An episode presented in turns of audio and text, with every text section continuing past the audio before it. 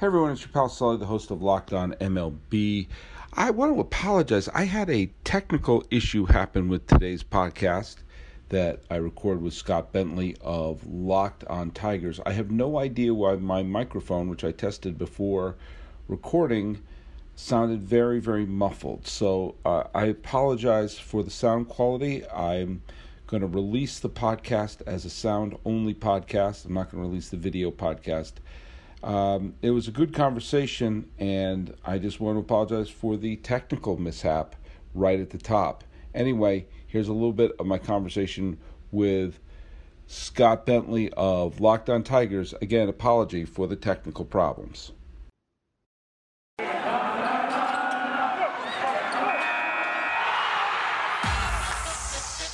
You are Locked On MLB daily MLB podcast. Part of the Locked On Podcast Network. Your team every day. Hello, baseball fans, and welcome to Locked On MLB, part of the Locked On Podcast Network. Where it's your team every day. This is the daily podcast. We talk about all of Major League Baseball. I'm your host, Paul Francis Sullivan. As you can tell by the lower third right there, you can call me Sully.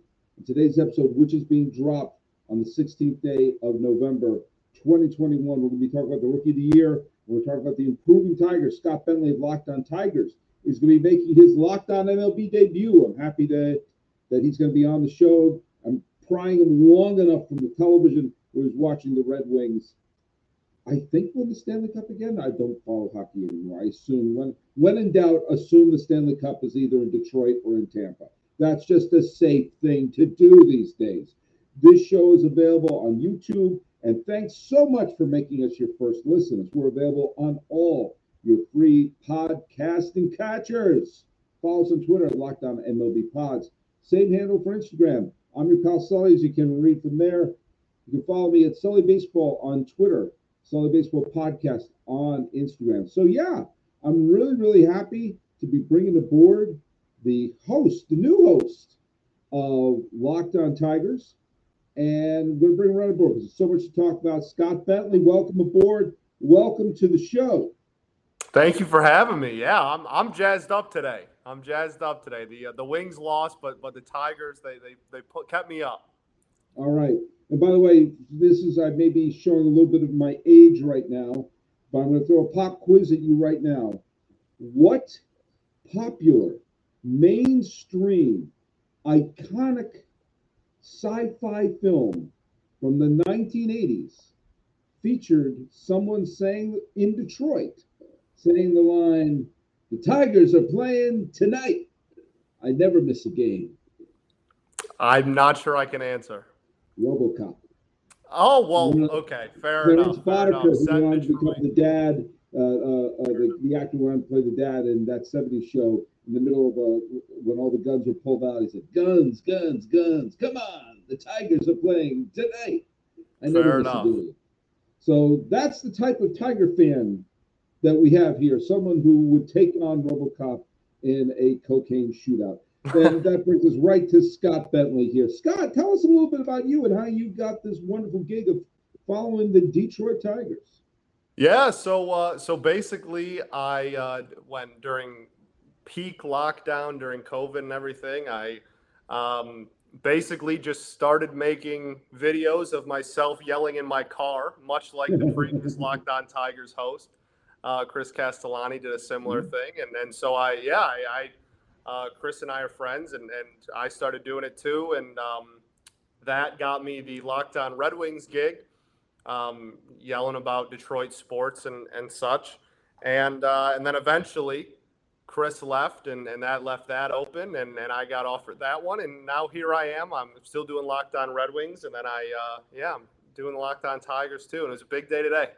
Yeah, and Chris, Chris was a guest on several of the previous podcasts too. He's he's a, uh, he's a podcasting friend. It's so funny. We're going to talk about the big move the Tigers made just a second, but the origin of me as a podcaster, not at Locked On, but when I had my own podcast before at Sully Baseball, the origin of that podcast was I found myself driving a lot in here in Southern California, and I would be talking out loud to nobody about my thoughts about baseball.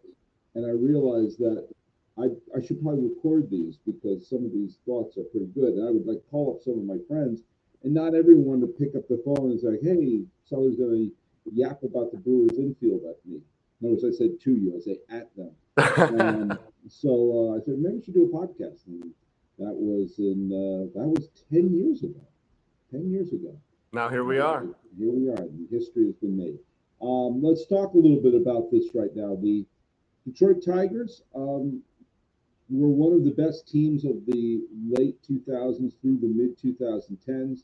Never did win that title, the, the that elusive title uh, eluded them, but they remained, uh, save for their bullpen, consistently a tremendous team throughout that era. Um, once that team fell apart, and the death of Mr. Ilitch, Tigers fell upon hard times. But fear not, Tiger fans. Um, some good times are ahead. In fact, I pointed this out the other day. Even though the Mets were in first place for about two thirds of the season, they finished the season with the same record as the Tigers. Not that that means that the Tigers were a juggernaut, but we saw towards the end of the year the Tigers were not the pushover that a lot of that they had been for a bunch of the previous years, and they have been making some serious strides in a potentially winnable division. Yeah, very. And and this is so much credit goes to AJ Hinch. That is that mm-hmm. is one of the biggest, uh, obviously a controversial hire at the time because of everything that happened in Houston. But I, I mean, that is he he has brought in his guys. We got a complete new coaching staff, and, and even not even at the major league level. He he's he's hiring and firing people in, in the lower levels of the minors. At the front office had a complete turnover after the end of this season. Um, and even when he got hired, we, we have completely flipped. And it was a, a, wide belief that in the early 2010s, when, like you said, when the Tigers were really good, that we were one of the uh, least analytical front offices and organizations mm-hmm. in all of baseball. And we started the rebuild with that same system in place. And now, if you ask anybody in or around the game, the Tigers are, are one of the front runners in analytics. And, and they've completely – flip the switch and how they look at data and all that. And AJ Hinch is, is such a big reason. And, and all the losing and getting, you know, top end draft picks and stuff, uh, shedding salary. And now it looks like you said it's finally time to start building it up. And it's really, really exciting. You know, like in so many ways, the term analytics is uh, it's overused and misunderstood. I, I, can't claim to be an analytics expert, uh, and I am someone who loves the narrative and loves the story more than I love the analysis. That being said, I'm not running a front office. It's the same thing. I love watching a good, like, you know, we mentioned Robocop. I can love Robocop, but that doesn't mean I'm the stop motion animator working on it. I can sit back and enjoy right. the results of it. And if anyone wants to poo-poo the concept of analytics, analytics has always existed. Even if you were using data that we don't use right now, you still looked at a player's numbers before you acquired them. You didn't pick them out of random. You always used analytics. You always used numbers. You're just using different numbers and using more predictive numbers than sort of narrative numbers like a run or run batted in or a win, which tells a narrative but doesn't necessarily have any predictive quality to it. But if anyone who thinks that teams that turn the corner and try to make, try to rely on analytics say, well, well, does that work? All you have to do is point to the San Francisco Giants. Yes, I know they lost the division series to Los Angeles. They won 107 games without a legit MVP candidate, without a legitimate Cy Young candidate, and with a manager which everyone thought was a doofus going into the job. And gee whiz, how did that team post the biggest win total in the history of the San Francisco Giants? And I think in the history of the Giants franchise Uh, overall because of the analytics department knew what they were doing. And I, you know, if the Tigers want to turn things around, it seems like it's just hire smart people to make these decisions instead of playing whack-a-mole, which they were doing for a while at the end when the core of the team started to age out. Yeah, very much so. And and you can see some of the the the remains of that era are still here. I mean, the Al Avila has, has a very controversial figure in this city because uh, a lot of people disagreed with how he, he went about the rebuild, and he has not won very many trades at all, really outside of the the Jeimer Candelario one. That that's kind of the only trade he's made in his entire tenure that you can definitively look at and say like he won that trade. Um, and that was with an entire fire sale in 2017 of getting rid of any everybody. And and there's still some some prospects that are kind of lingering over from trades that were made back then. So it's really interesting to see kind of the the mix of the the new school like top draft picks or new acquisitions like that we've made in the past year or so versus uh, people from like the the beginning of Avila slash end of Dombrowski era even. Um, and uh, it's it's an interesting mesh, and it, and it, looks like it's it's coming to a to a to a peak. And and yeah, today was today was a, a very very fun day for this fan base. People are really pumped. Well, before we get into that move, I want to just sort of point out one thing, and that is one of the things that uh, it's like the hardest part of rebuilding any team is building quality pitching staff. But it's interesting that in the American League Central, you have two teams that seem to have a lot of good, solid young pitching, but don't necessarily have the bats to back it up. Cleveland has piles of pitching. And you're starting to see the emergence of Detroit's pitching staff, kind of like one of those magic eye drawings. If you stare at it, it starts to reveal right. what they are. And the likes of Mize the likes of Skubal, the likes of uh, you know Manning didn't have a great year, but he's a talented pitcher. Um, you know Turnbull threw the no hitter, then he, he, missed a big chunk of the year. But I mean, you saw there's there are talented players on this team. There are talented players in the bullpen. You know, Fulmer was supposed to be an ace pitcher, but you know maybe he'll be a solid reliever. He certainly had a good strikeout to innings pitch ratio with a good uh, with a good ERA. So uh, I think that when you take a look at this team, they are building with good young pitching, which is in some ways should be the cornerstone of a potential renaissance in Detroit. Yeah, absolutely, and that was uh, that was very much the the goal and the the direction of this team right at the beginning of the rebuild. Um, Matt Manning was someone that, that they took in the first round and straight out of high school and he mm-hmm. developed into a, a, top 20 prospect in all of baseball at one point and then obviously having uh, the number one overall pick in, in 18 and getting Casey Mize uh, and and Tarik Skubal being a late round kind of a, a, get that again ended up being a top 20 prospect in all of baseball. I mean, this this is a that has absolutely been the focal point since day one. Uh, e- even going back of the, of the people that haven't really worked out. I mean, in 2016 in the first round, they took Alex Faedo and he is is or 20, 2015, 16, one of those. Um, but I mean, he was a first round SEC pitcher that they expected to be a frontline starter for years to come. I mean, it, looking at the, the the strategy for this team forever has always been pitching. Mm-hmm. Uh, and then in the only in the last two years uh, with with Torkelson and Green have have they really taken a step back and said, okay, we have a a wide net we cast with pitching. We're confident in our ability to build pitching going forward let's uh, let's focus on getting some young bats in here. Well, let me tell you something. You put together a young pitching staff, and you put them in a situation where they're you're going to be in a position where you are going to have the better pitcher each night.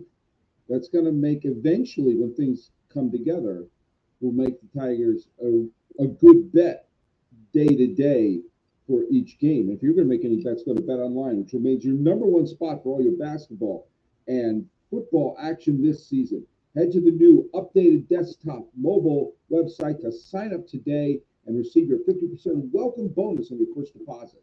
Just use your promo code locked on to receive your bonus from basketball, football, Tigers baseball, NHL, boxing, UFC, right down to your favorite Las Vegas casino games. Don't wait to take advantage of all the amazing offers available for the 2021 season. Bet online is the fastest and easiest way to bet on all your favorite sports Bet online. where the game starts.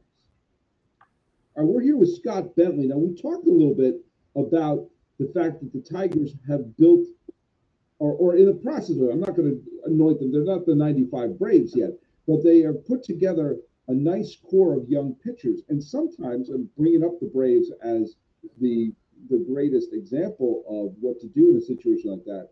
Sometimes if you have a bunch of young pitchers and you insert a veteran or two who have been there and done that, that could be like they could take some of the pressure off of the young kids and you have the you know i know veteran leadership and veteran person can sometimes be overrated but i don't think it is in a pitching staff if you have the one person you can rely on. There's obviously there's the rumors about the reacquiring of justin verlander but today they did acquire a world series winner uh, tell tell us all a little bit and Red Sox fans uh, wipe away a tear as a, a, a, beloved member of the 2018 World Series championship uh, and someone who came back big time after the you know terrible COVID situation in 2020 uh, is now the uh, the benefit for Detroit baseball. Yeah, Eduardo Rodriguez, baby. Erod is uh, is a tiger. It's it's super I, I, mean, I, I, this has been someone that I have looked at and I have liked from from afar for a very long time. Uh, he, he's somewhat of an analytical darling. I, I, know we talked a little about about analytics earlier, and that again is one of the reasons that I think this front office was was so adamant on bringing him in. Um, the the deal is around 80 million. Uh, and and five years. That's 16 AAV, and there's an opt out after the second year and I, I, think it's a really good deal for both sides, which I, I, I think is important because mm-hmm. you know we, we want to be pro player too, and and I think him locking up the financials of, of five years, but still also betting on himself with the with the opt out after two. If he if he does really well in the next two years, he can be a 31 year old free agent and rehit the market again if he so chooses. Um, so so I think that's really important for him. But but for the Tigers, it I mean this is the staff going into next year was going to be Mize Manning, Skubal, Matt Boyd, and then no one. We, we only mm-hmm. had four starters. Matt Boyd has also dealt with a lot of injury stuff uh, in, in 2021 and then was honestly just pretty horrible in the shortened season of 2020. So his status is, is kind of always been up and down. So really, we had like three and a half starters. And then even on top of that, the three kids – None of them have broken the 150 innings pitch mark in their entire professional careers, nonetheless, at the major league level. So we needed innings. Erod has has eaten innings. He has been a, a great innings eater his entire career. Mm-hmm. And on top of that, uh, his FIP, which is like a, a, stat that I know the Tigers love, in, in conversations and interviews I've had with with uh, prospects and minor leaguers within the Tigers organization at, at Locked On Tigers, the the organization is very big on FIP, and his FIP has been lower than his ERA almost every single season of his entire career. Um, and and this uh, even in 2021, his ERA was 4.7, but his FIP was 3.3. That implies a, a ton of just bad luck his way.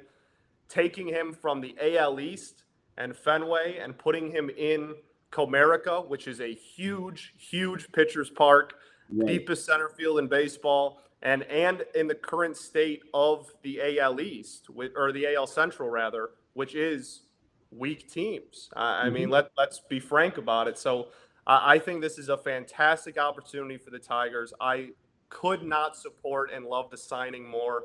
Um, and and for Erod himself, I think it's a great it's a great plan for him and his career as well.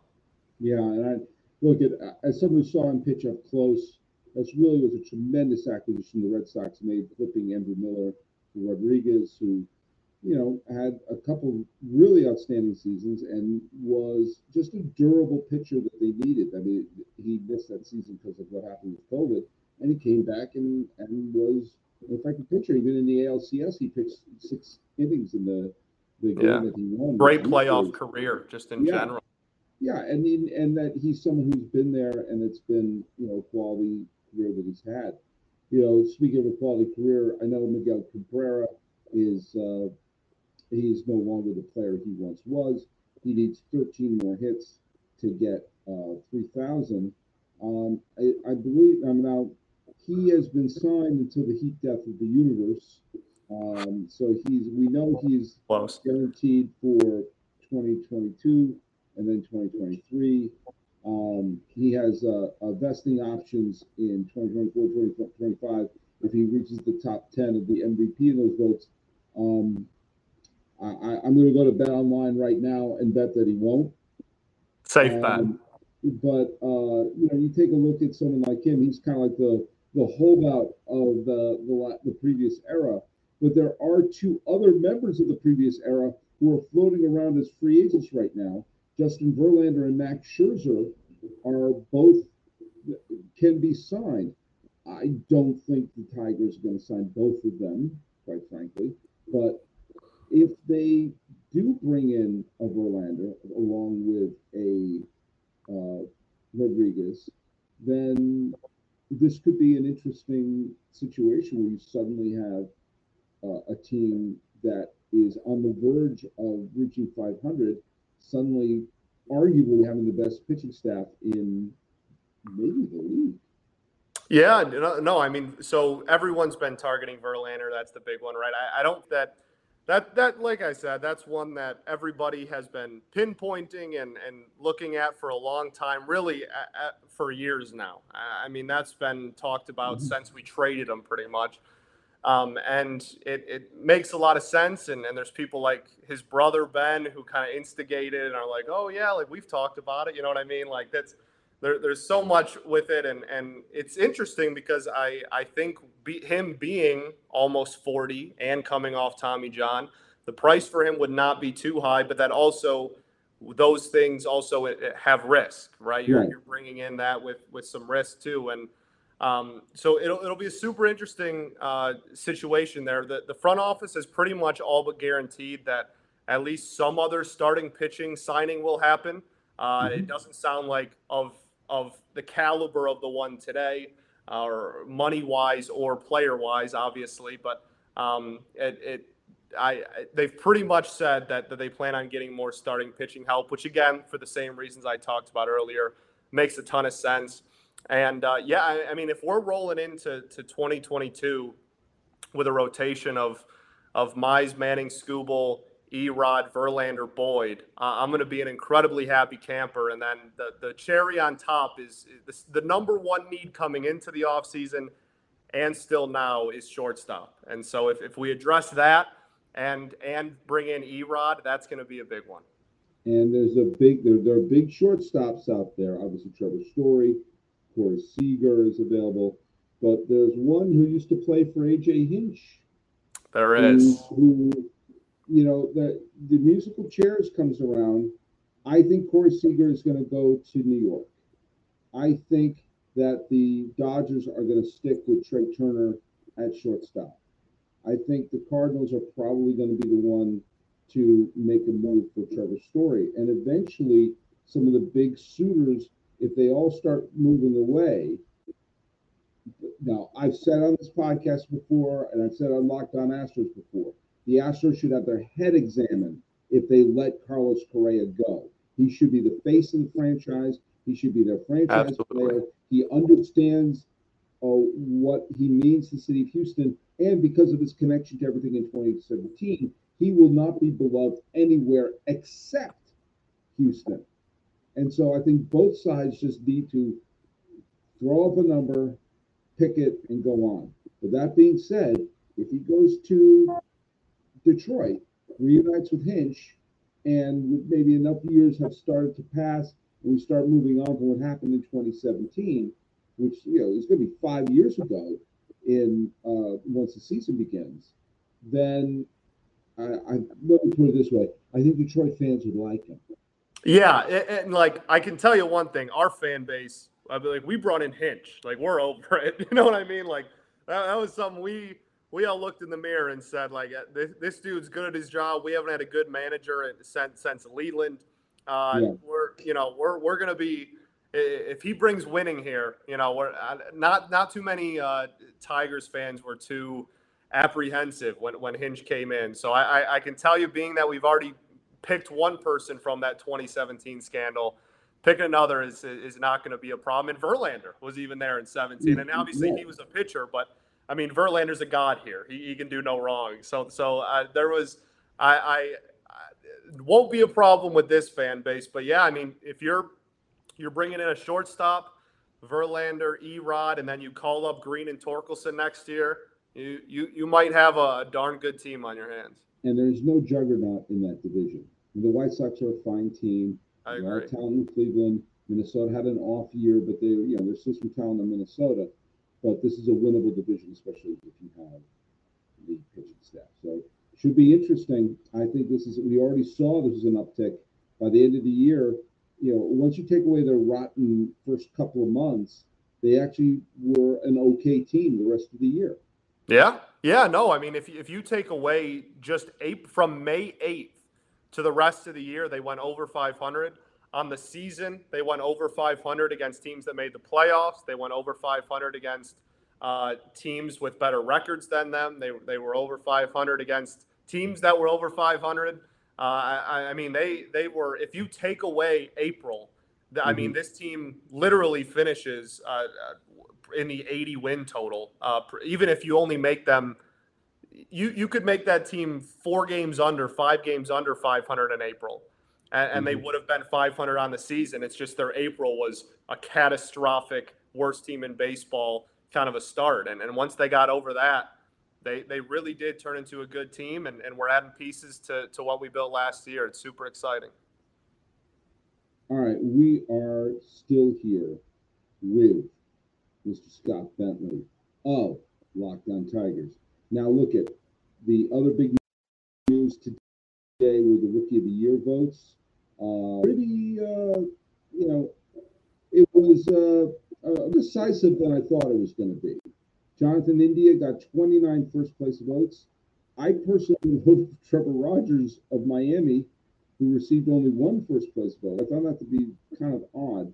Uh, that being said, Jonathan India had a wonderful year. I mean, it's not like they picked a, a clown.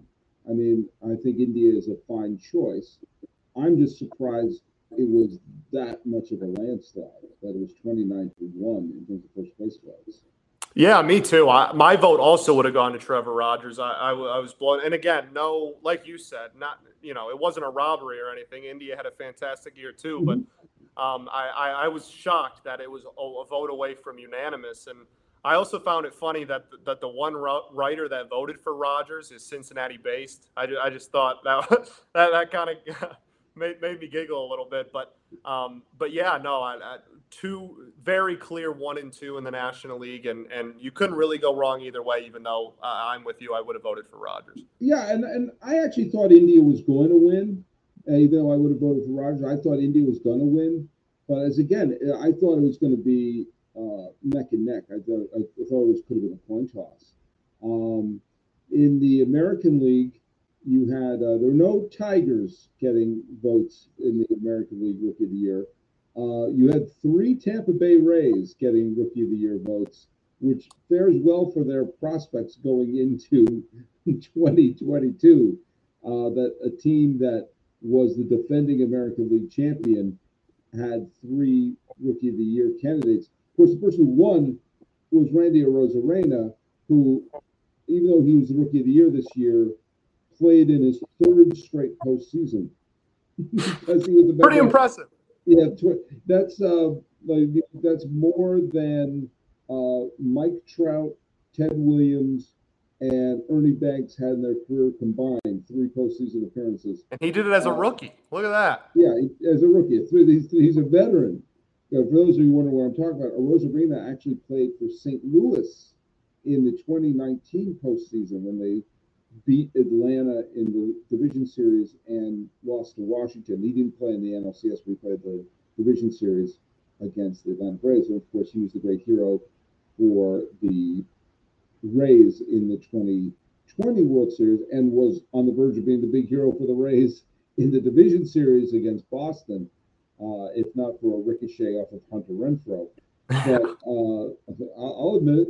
But uh, Arozarena is one of the really exciting players of the league. I have no quarrel with that. He probably, I probably would have voted for him as well. But Luis Garcia uh, is uh, and uh, Adolis Garcia, the two Garcias, no relation as far as I know, uh, are both had wonderful years. It looked like for a while Adolis Garcia was going to win it, uh, and Wander Franco, also Tampa. I think the only thing kept him from getting more votes was that he didn't get called up until like the halfway point of the season. Uh, Emmanuel Clase uh, got one first place vote. He had a tremendous season as a closer for Cleveland. And remember, he was part of the package that they got back for Kluber from Texas. So I like it when a team trades away a a player and it looks like a salary dump, and one of the people comes back and says, "No, no, no, it was a salary dump. They got talent back from right." Um, Shane McClanahan, who had a good last third of the season with Tampa, Ryan Mountcastle, who seemed, if you watch just highlights against the Red Sox and, and Yankees with the Orioles, you would assume Mountcastle hit 72 home runs this year. and uh, Alek Manoah, who uh, pitched very well for Toronto. Uh, I maintain that if Toronto won two more games in the course of the year, they would have been in the World Series because I think that they would have beaten Boston or New York in the wild card game. And they probably would have beaten Tampa. And I think they would have clobbered Houston. And so just win those games early, kind of like you were saying, Detroit had the crappy April. Um, win those games early; they count just as much as they do later on. Yes, they do. Yeah, no, the the AL was was super interesting. I I um I would have loved to have seen one of the Tigers sneak in there. We had a, a ton of, of really good rookies, but being that there was they were only voting for second and third place, I, I don't think any uh, I don't think any Tiger deserved to be in the the, the top three like that. Um, but I, I think if the the voting was you know you're voting for like a top ten, I think you would have probably seen a, a, a litter of Tigers down there at the bottom. But I, I, I vote I would have voted for Randy. I think Randy deserved it. Um, and uh, and yeah, I mean it, it was really solid going up against uh, a lot of those guys. I mean Luis Garcia was someone that that uh, had a, obviously a very good postseason as well. It was important for that team the entire year. Uh, A, like you said, with the trade is that's always fun to see players like that. Um, it, it, it, was a it, neither, I should say, both races were, uh, were were really interesting in their own right for, for who was going to bring it home. But but I, I have no complaints on either end. I, I would have voted for Randy, and even though I would have voted for Rogers in the AL, I'm, I'm not too mad at India. And who was the last Tiger to win Rookie of the Year? Michael Fulmer. Damn right. I had yeah. actually forgotten that. I had forgotten. No, no, no, not a chance. Yeah, no, and like like you said earlier, he's had a he had a great year yeah. out of the bullpen. So so I think they're they're kind of banking on him uh, to to be a bullpen piece going forward. So uh, great turnaround story was was obviously not cut to be to be a starter anymore. Sadly, um, but is a huge fan favorite here for, for obvious reasons. And, and yeah, never never forget that 2016. That, that was a fantastic year. Well, I'm not going to forget your first appearance here. And by the way, thank you all for making us your first listeners. We're available on all of your podcasting platforms. And uh, hey, you know what? If you are going to make us your first listen, do what you should do for your second listen. Your second listen should be Locked on Tigers with Scott Bentley. I make no compunction about that. Let's have a third listen. Your third lesson, why not have it be Locked on Bets, which is your daily one-stop shop. All your gambling needs, Locked on Bets is hosted by your boy Q. And expert analysis and insight from Lee Sterling. So check that out as well. Scott Bentley, tell people where they can follow you on Locked on Tigers. Yeah, Twitter for the uh, Locked on Tigers account is just at Locked on Tigers.